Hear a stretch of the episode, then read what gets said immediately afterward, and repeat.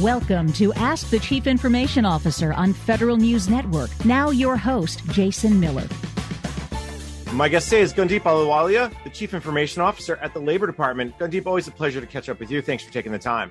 It is always a pleasure to be here, uh, Jason, uh, especially as the CIO. It's one of my favorite programs. Uh, uh, so happy to be here. Well, flattery will get you everywhere in our discussion today. So let's start there. One of the interesting things about what we've seen over the last couple years is obviously the move towards hybrid remote workforce. We know the Labor Department. Uh, uh, you, you and I have talked over over time, and, and, and how much progress you have made. Let's start with that that basic. Here we are, three years into the pandemic. Uh, we know that that the workforce has changed. What does this mean for your office? How are you uh, supporting the technology of today, and, and how has that support really evolved over the last few years? Running an IT program that touches so many people.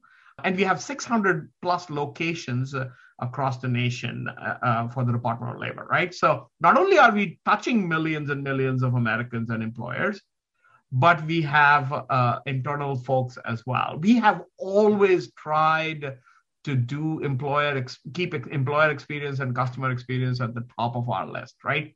The second thing I would say, Jason, is we have been running a marathon for a long time we were actually preparing for the pandemic, not knowing that it is coming. We set up distribution centers across the nation for laptop delivery. We had 6% laptops in uh, our spare pool when the pandemic hit. We had taken Windows 10 as a productivity upgrade rather than an operating system upgrade. What did we do? We had implemented OneDrive. We had imp- implemented digital signatures. By the way, now everybody's performance plan uh, is being signed digitally. I'm so ecstatic about it, right? Whereas everybody was signing uh, pieces of paper in the past. All of that was baked into the operating system upgrade when we went to Windows 10. So we reaped the benefits of all of these things. A quarter of the uh, uh, the workforce of Department of Labor, uh, Jason, has been onboarded virtually during the pandemic. In the last three years, we have cycled through and hired new people. About 20 to 25% of our workforce has gone through totally virtual uh, onboarding. So OCIO was actually running this marathon uh, from a long, long time, right? We had the VPN capacity. We had moved 80 applications to the cloud. We had made sure that productivity you have the same level of productivity on the go on your mobile phone as you have on your desktop, uh, etc. Right? I was just uh, we, we we just had a power event in my home at the beginning of this, and I was thinking I could easily do this on my phone, my Department of Labor phone. Right? So that's the level of investment that the Department of Labor had already made in in our applications and primarily focused at our employees so that they can deliver the mission and the customer experiences that the American people so deserve. So I, am I'm, I'm a little bit proud. And, to be honest with you, Jason, some of the conversations inside the department have changed because of the pandemic.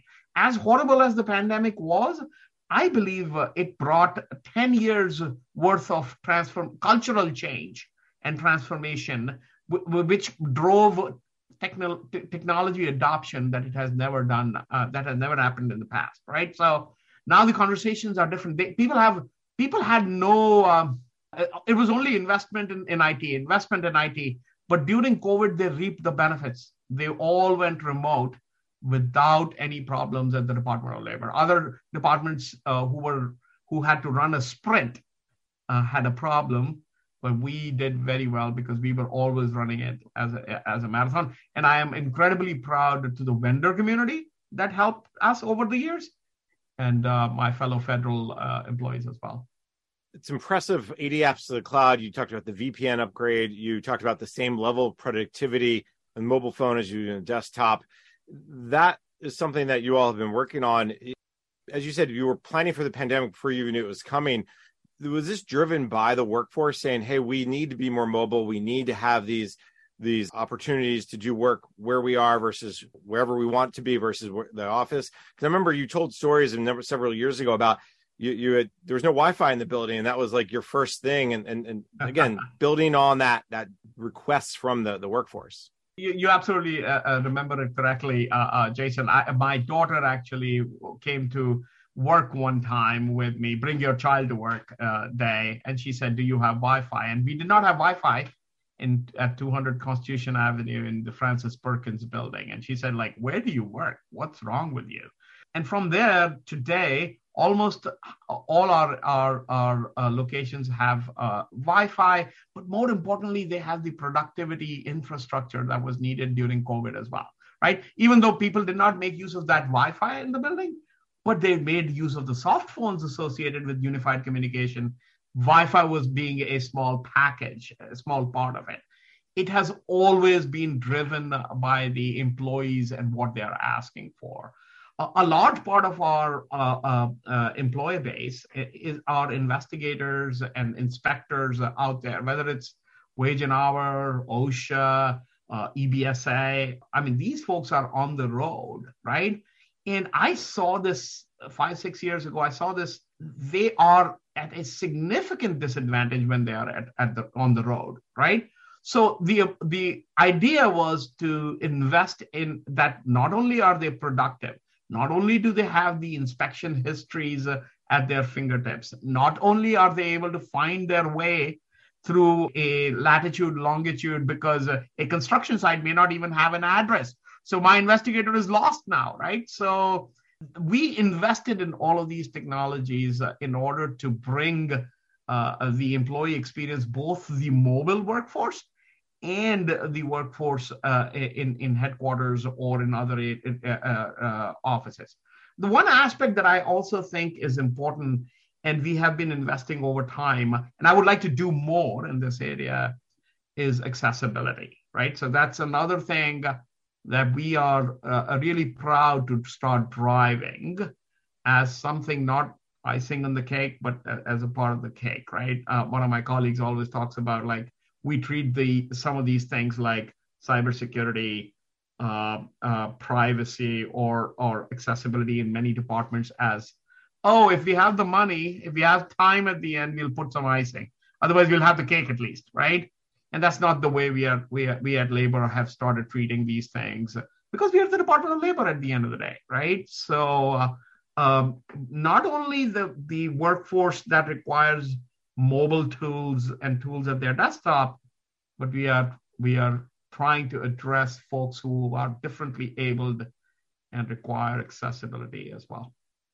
And we're coming up on a break, but I just want to talk about that equity experience. How, how do you ensure that that that it's an equitable experience for all, no matter what tool you're using?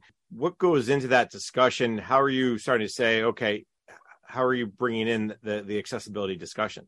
This is where we have uh, really bake this into our uh, uh, discussions with uh, program offices, right? So when we are developing applications or we are developing tools, uh, both productivity tools as well as non-digital pathways, sometimes we are we realize like that there are uh, there are digital pathways required, but then there are non-digital pathways that are required in certain areas. Different screen readers, uh, different type of tools and implements that that are required. All of this has become a part of our product planning and delivery mechanisms, right? So I think that is what has allowed us to stay ahead of the game, right? And then there is a reactionary component as well, right? Where where there is a certain employee need, and then we have mechanisms to hear that, listen to them on a regular basis, either through our uh, service desk or through other mechanisms that we have set up uh, that we respond to them. I think talking about non-digital pathways, uh, I, I I think we, you and I talked about how in the unemployment space we want to go into ID proofing for UI uh, claimants in uh, through the U.S. Postal Service. I'm pleased to report that um, we will be going live in February, March with the first few locations of that service in uh, um, the state of Arkansas in collaboration with Arkansas USPS and the Department of Labor. And that press release is going to come. You are, I think, the first to hear about this uh, at this point in time. But, but talking about employee experience and customer experience, right? It's not. It can't only be about digital solutions we had to we baked uh, uh, that experience into the digital solutions as well. But then we are also acutely aware of places where non-digital pathways are required as a companion to the digital uh, capabilities that we are creating in the Department of Labor. All right. Well, Gundeep, we always appreciate a little bit of breaking news on the show. So uh, uh, well, there's probably more there to talk about in the future. My guest today is Gundeep Ahluwalia, the Chief Information Officer at the Labor Department. I'm Jason Miller, and you're listening to Ask the CIO, sponsored by PEXIP on Federal News Network. Welcome back. You're listening to Ask the CIO, sponsored by PEXIP on Federal News Network. I'm your host, Jason Miller. My guest today is Gundeep Ahluwalia, the Chief Information Officer at the Labor Department. Gundeep, last segment, we talked a little bit about the accessibility piece, and you said digital, non digital. You, you, mentioned the, the excitement about ID proofing in Arkansas the, with the USPS, kind of the, the first pilot in that regard. I want to also talk about the challenge you have with the new tools versus integration of legacy tools. You have 80 applications in the cloud. So maybe we start there. How many applications do you currently have? Are you looking to get into the cloud? And, and what do you do with the old ones? And how do you ensure there's integration? Department of Labor is not unique in, in the sense that we had a, a lot of legacy applications in the past. I think what we have done is over the last five years or so, we have slowly depleted that technical debt and moved a lot of our things to the cloud. By the way, we have also closed down more than 80 data centers, right? So we have only a handful of core data centers left, and most of our presence is in the cloud. But you're correct, uh, Jason. Some of our stuff is in, in, in uh, still stuck to the on-prem area. Uh, so what we've done is we've actually created a hybrid environment between AWS, Azure, as well as our data center to make sure that it is a seamless environment when data moves through any of these uh, uh, areas, right? So that that is a architecture that we have created that allows us to modernize in a seamless fashion that is transparent to the users, right? Because we don't want to tax the users with double data entry or going to different areas and, and th- things of that nature. So, so we've created an architecture that is uh, that is seamless. Now we've we've all new projects are in the cloud. We do cloud native at this point in time. But also, it is important how we have been able to do it a little bit better and different than other uh, departments. It is all about resources at the end of the day.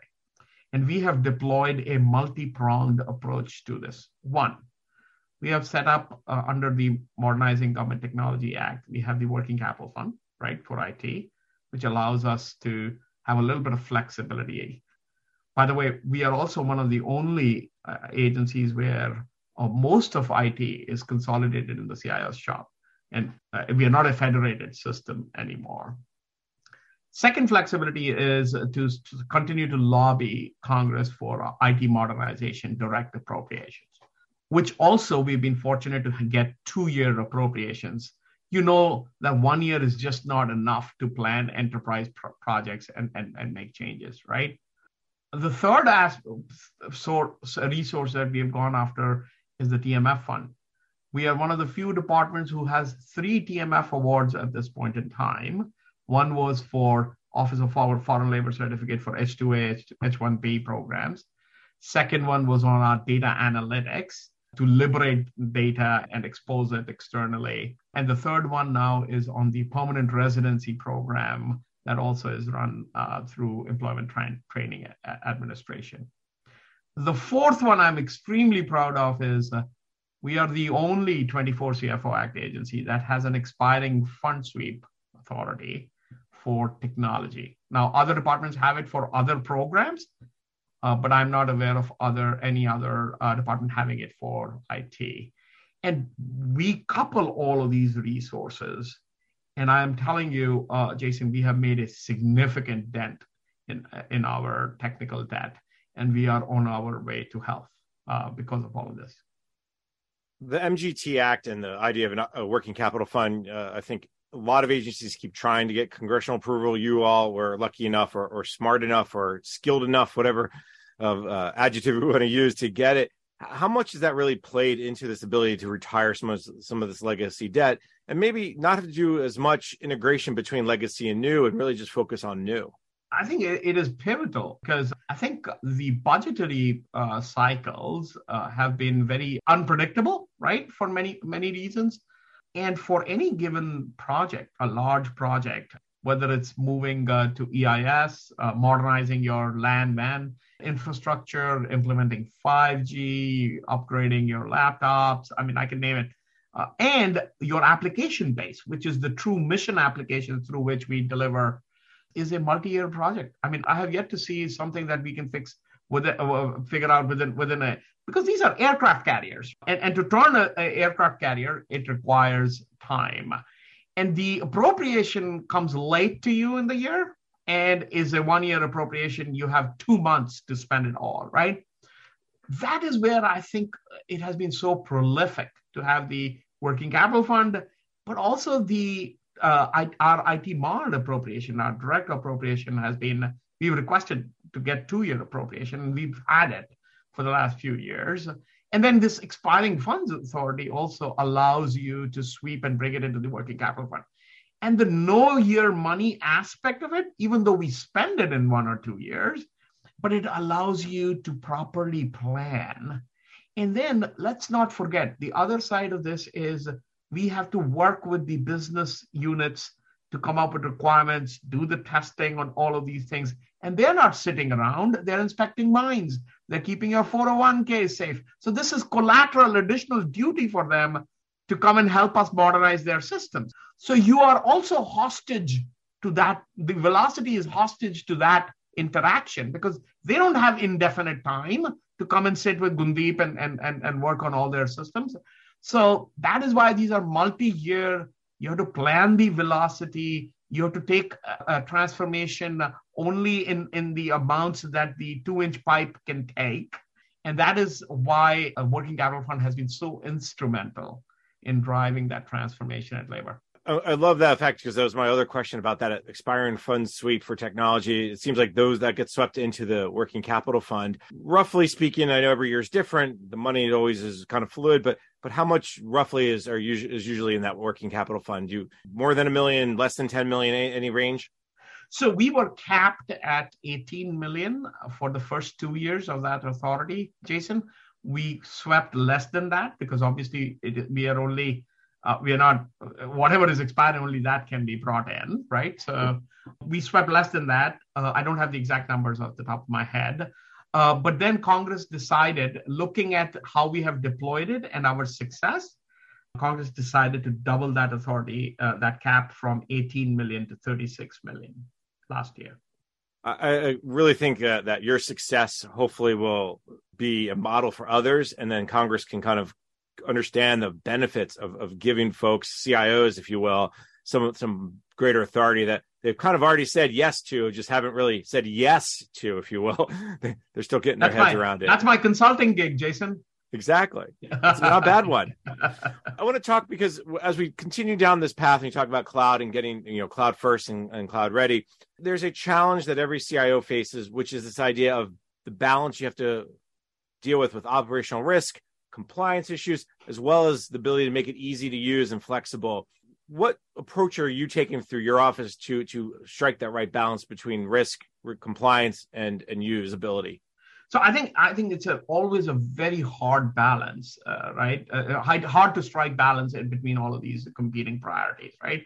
You have cybersecurity on one side, you have a lot of operational risks, and then uh, you want to modernize systems you want to operate them at uh, uh, uh, the legacy stuff at the same time i think there are a few mechanisms that we have within uh, labor that that allow us to uh, maintain that that balance one is we have a enterprise risk management board that is run out of our CFO's shop, right? We have all the agency leaders, and we don't not only dis- discuss IT risks, but we uh, program risks in that as well, because these are all competing for uh, resources uh, uh, together, right? I mean, it's it's not they're all connected. The other mechanism is uh, we we at OCIO have a joint business planning meeting with every program area every quarter, right? So I look back to Jason to my private sector days, and I thought like hey, how did we stay, how did IT stay in sync with program priorities? CEOs change and it's the same thing here. So what we do is we talk to the assistant secretary, we present them the their existing IT portfolio and what their policy priorities are. For example, if MSHA wants to reduce mining accident deaths in a particular uh, uh, period, right? How do their is their the, their IT investment actually helping that policy outcome or not? That's the kind of discussion we have on a quarterly basis and then Congress will come up with uh, new laws or change existing laws. So that changes our operational priorities or policy priorities. So that joint business planning meeting allows OCIO to keep the technology uh, uh, investment in sync with the policy priorities and the outcomes that we are trying to drive for the American people and, and, and employers. And going deeper, we're right up on another break before we jump into the break. I, I, imagine just real quick, the data piece of this is really what's driving these decisions. Uh, is there any sort of crosswalk slash dashboard, anything you can just kind of give us a little bit of heads up on? Then maybe in the next segment, we'll jump into a little bit deeper. So we we have invested significantly in our enterprise data uh, platform. Uh, that's what we call the EDP.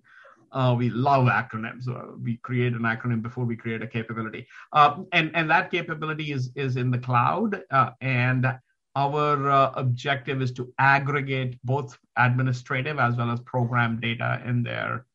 Our slogan in EDP is to convert data into information at the right time, deliver it to the right person in a secure manner.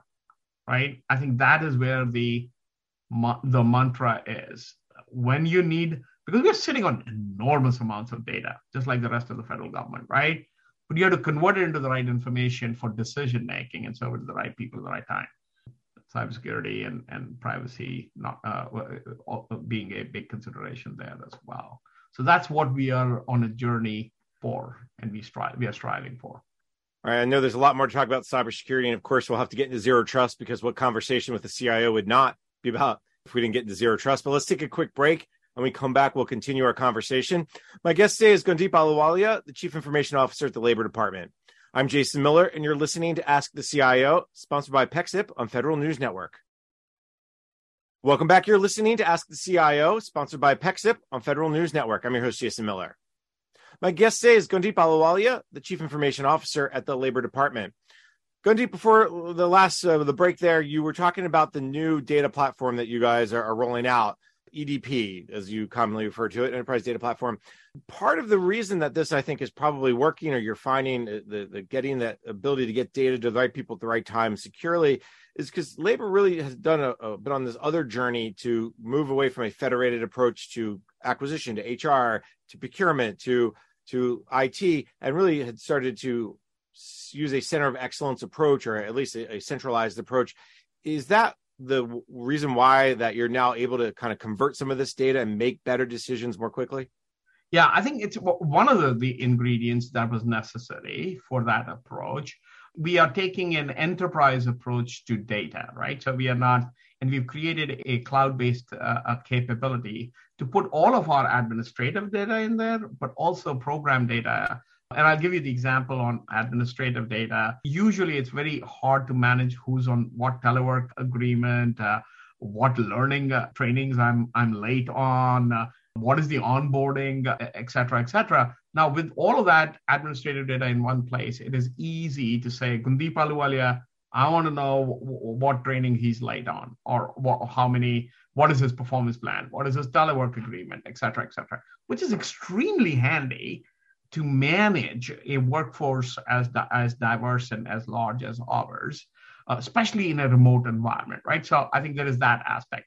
Then the other aspect of EDP is on the program side. Uh, for instance, we have given in the unemployment insurance space, we have given uh, uh, grants to various states to get their claimant data to understand what is the state of equity, right, in, in different UI ecosystems and that exists within this EDP as well. And we have modern cloud based mechanisms to get this data from the states. And now we are conducting analysis using uh, the, the latest and greatest tools uh, to find the insights as to what equity looks like in, in various areas and how to inform policy, right? I mean, that's the, at the end of the day, you need to make policy shifts. And all of this data is going to inform uh, uh, uh, that. So something as operational as administrative data is in there, right? But then something as policy focused and wide ranging in impact like UI equity data is also in there. It is all about data. We realize that, and we've taken an enterprise approach to that. And, and that consolidation helped uh, Jason in, in, a, in a meaningful way. Just to dig a little deeper, let's say on the UI front, or it really could be any of the mission areas, do the folks in the mission areas know how to use the data? Do they know where the data exists? How are you educating them about what the goals are? And then is there a, a systems issue too, meaning okay, great, the data exists. How do I use the business intelligence tool or how do I use whatever tool you're giving me?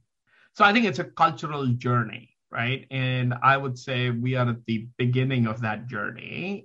The tools are there. So we have Tableau, we have MicroStrategy, we have we have all the all the all the cloud-based BI tools as well as uh, statistical analysis tools and, and all of the, the tools are available. But this takes time right? Pe- people need to be trained. People need to understand how to get to the data. People know, need to be able to uh, develop insights, right? So on that side, we collaborate with our chief data officer, and we have a data board uh, where all these practitioners come on a regular basis, share insights, train each other. So we are building the data capacity uh, and the muscle uh, in the department through that mechanism. We are also investing heavily in our open APIs. So we want to take all of the publicly available data out of all of these program areas and throw it through uh, on the on the web so that external parties and researchers are able to download these data sets and are able to do things that we may not have the time for right and and create insights that that then are fed back into the uh, labor department or are used externally in, in the private sector? The open apis i hear so much more and more about that. And, and, i think there's a lot of agencies moving towards that. I just did an interview recently with agriculture department very similar open apis everywhere to really pull that data in. Uh, of course when we talk about data we got to talk about uh, security because it's great to have all this open data but if it's insecure if you lose it if you have breaches that cause you even a bigger headache we know the administration is, is telling agencies to move toward a zero trust architecture. What's this look like for labor and, and how, again, it's about achieving this operational versus security balance? It is a necessity, right? So it's not a question of do we have to do it? We absolutely have to do it. Uh, I think the challenge is that it does not come with dollars, right? So it did not come with any any resources with it. So what we want to do is to preserve our digital transformation roadmap while implementing the cybersecurity executive order, zero trust being one part of it. So we we have tried to do a couple of things. One, we have gone to the TMF board to ask for for a, a little more.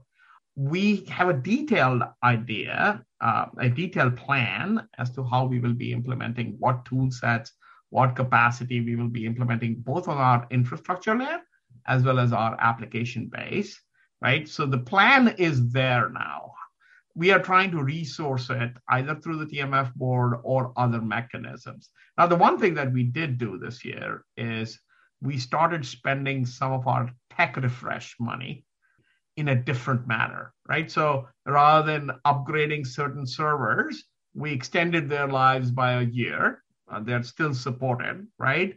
But we moved that money towards the implementation of zero trust architecture. So unless a clear funding source becomes available from TMF or from Congress directly, we are reluctant to take more money out of our mission areas because that in, has a downward effect on their mission delivery capacity. But we have removed our resources and we do have a, a, a pretty good plan as to how to get there.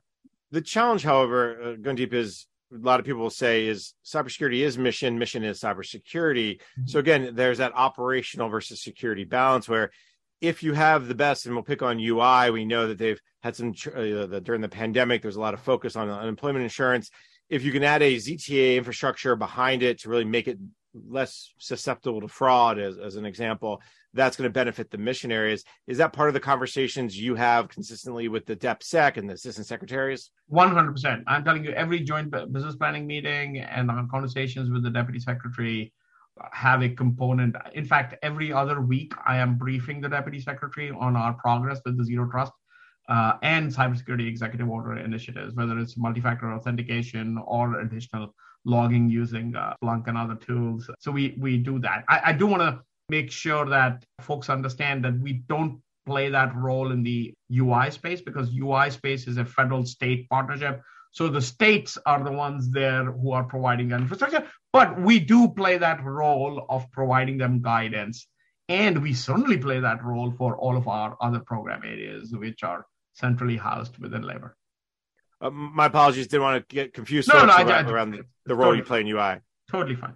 So we got again about a minute left in this segment, so let me just kind of wrap around from a zero trust perspective, from even just the broader cybersecurity perspective. What's on your priority list this year? Is there something more specific, without giving away too much of the farm here, that you want to try to accomplish?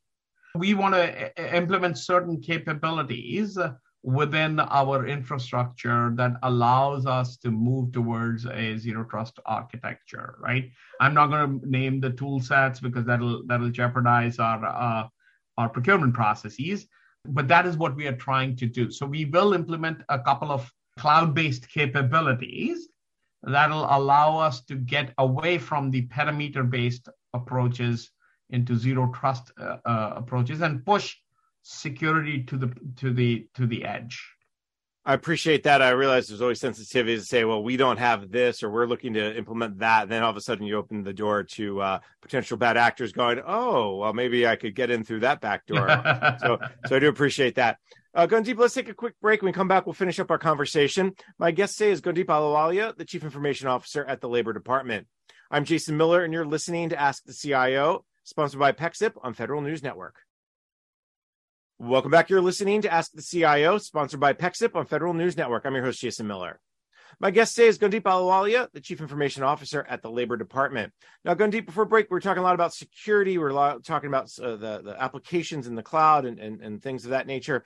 I want to shift this a little bit because no matter how great the technology is, no matter how much modernization you do, if the people, if the users aren't happy, nothing none of this really matters. So let's start with because folks are in that hybrid or remote work environment what's the approach you're using to understand their needs to understand what works what doesn't? What's this feedback mechanism? We have several work groups that were instituted after covid happened uh, that continuously informs it and other administrative services as to what the hybrid environment needs and what are the changes we need to make.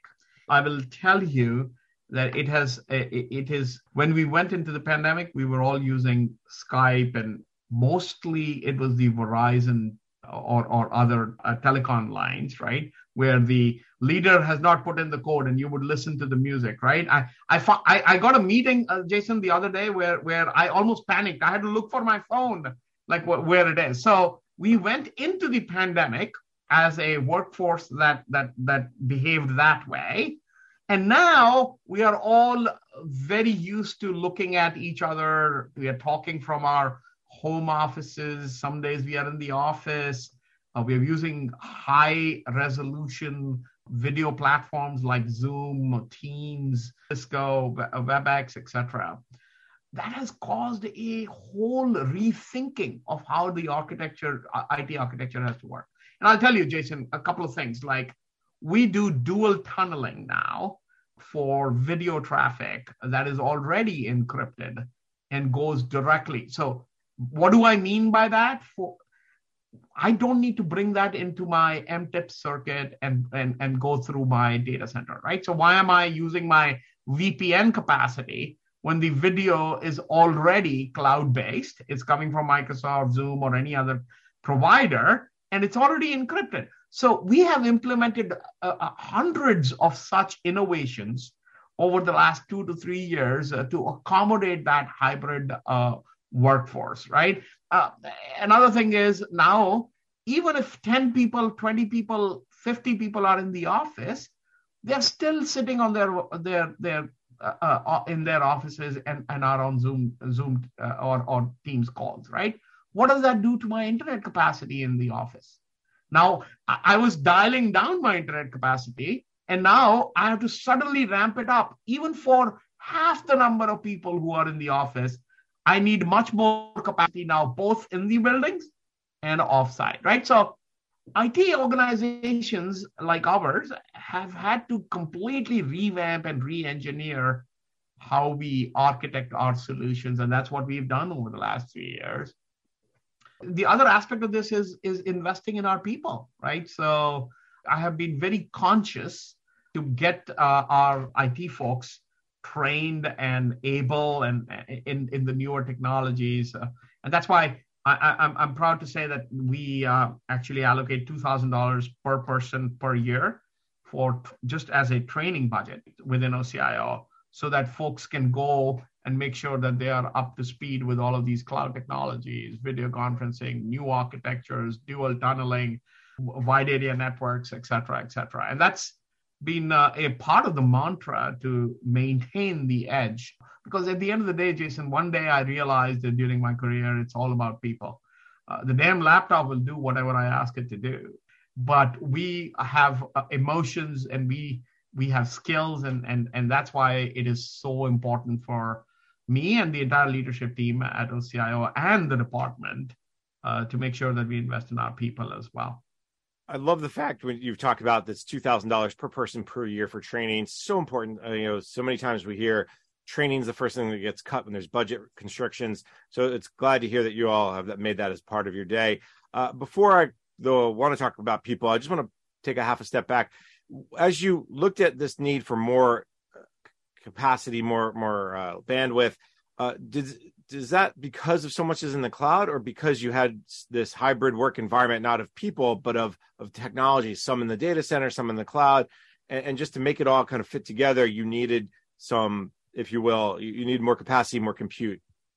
So it's a it's a bit of uh, all of the above. Partly our applications are in the cloud so the traffic is different right? The traffic patterns are different but our habits are different uh, i am not listening to music waiting for a leader code anymore, right? So I am going to 10 meetings in a, in a day, and all of those 10 are using high definition uh, video conference calls. Even if the video is bloody, I start getting calls like, what is going on? Secondly, even when we are in the office, we are hardly using in-person conferencing uh, uh, conference rooms, right? So still a large number of people sit in their office, not even if they're comfortable being in the conference room, But they love the, the, fact that they're on their computer, they're multitasking, they are able to transition from one meeting to another uh, without losing much time.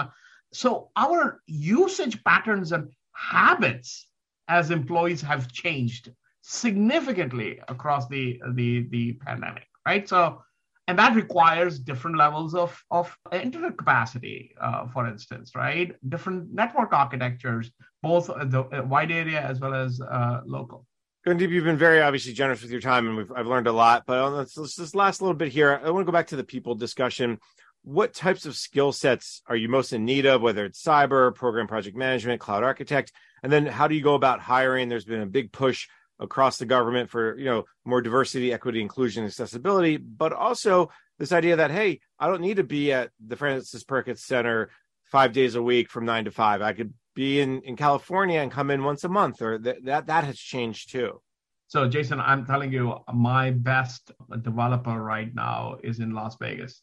He was a developer on slot machines in the gaming industry and would have never considered uh, being a developer for the Department of Labor, except we started hiring nationally and we really changed and revamped the way we look at our workforce at the Department of Labor and, and at OCIO, right? So, so what are the skill sets? Let me go back to that. I, I, I would say cloud architecture, cloud engineering, uh, but I think we just set up a, a new digital transformation team, right? So we, we've just hired a director of digital transformation. And that team is primarily focused at user focused, uh, user centric design on some of the softer skills, right? Of understanding uh, what impact a certain digital technology would have on, on, on different areas. Uh, looking at our web infrastructure and um, drawing conclusions as to what part of the web infrastructure is getting traffic while others uh, is not. Doing research work to drive traffic towards certain areas and inform programs as to what is happening on their websites right? That's a that's their face in many ways. Uh, and transforming older legacy systems uh, to do business process reengineering. So that's all of that has uh, uh is a skill set or a skill area that the IT folks usually ignore to their own detriment and we are not going to do that that's why we have set up a whole digital transformation unit as well inside the department of uh, labor and I will tell you, the national hiring uh, has allowed us to be so competitive in the market. Another area I would I would say that has allowed us to be very purposeful is to improve our DEIA. And we've been working on this long before the phrase was coined. I will tell you, Jason, the 2210 series in the government OPM numbers are that uh, there, is anywhere between 23 to 26% women. We at OCIO, and we were in that ballpark when I came to labor. And through very purposeful efforts of me and my colleagues, we are 43% women in, in OCIO now. So we are 20 points higher than the rest of the government. And this is nothing to be, this is not something that uh, uh will will survive if we don't feed it on a regular basis. And 43% is not to be something not to be proud of. I think it should be more 50-50. It should be reflective of what the what the population looks like, right? So and it's it's a it comes with a lot of effort, but the kind of benefits we reap out of that, I can't even explain, Jason, as that the organization behaves so differently because we have a thought diversity, whether it's coming through gender, race, sexual orientation, or whatever, right? At the end of the day, I think that diverse uh, workforce is the mantra for the future. Gundeep, I very much enjoyed our conversation. You have a lot of success at labor, and you should be proud of it. And, and I hope uh, uh, sharing it with the rest of the government really keeps them motivated to uh, keep up with you. Let me thank my guest. Gundeep Ahluwalia, is the Chief Information Officer at the Labor Department. Gundeep, thank you as always so much uh, for taking the time. Thank you, Jason. I, I have to say, I cannot take all the credit. It is the people, it's a team sport, uh, including vendors and uh, uh, the employees uh, at the Labor Department and OCIO. So, but thank you for the opportunity. It's always a great uh, conversation. My pleasure. I'm Jason Miller, and you've been listening to Ask the CIO, sponsored by PEXIP on Federal News Network. You've been listening to Ask the Chief Information Officer on Federal News Network. Tune in Thursday mornings at 10 or subscribe to this show on iTunes or Podcast One.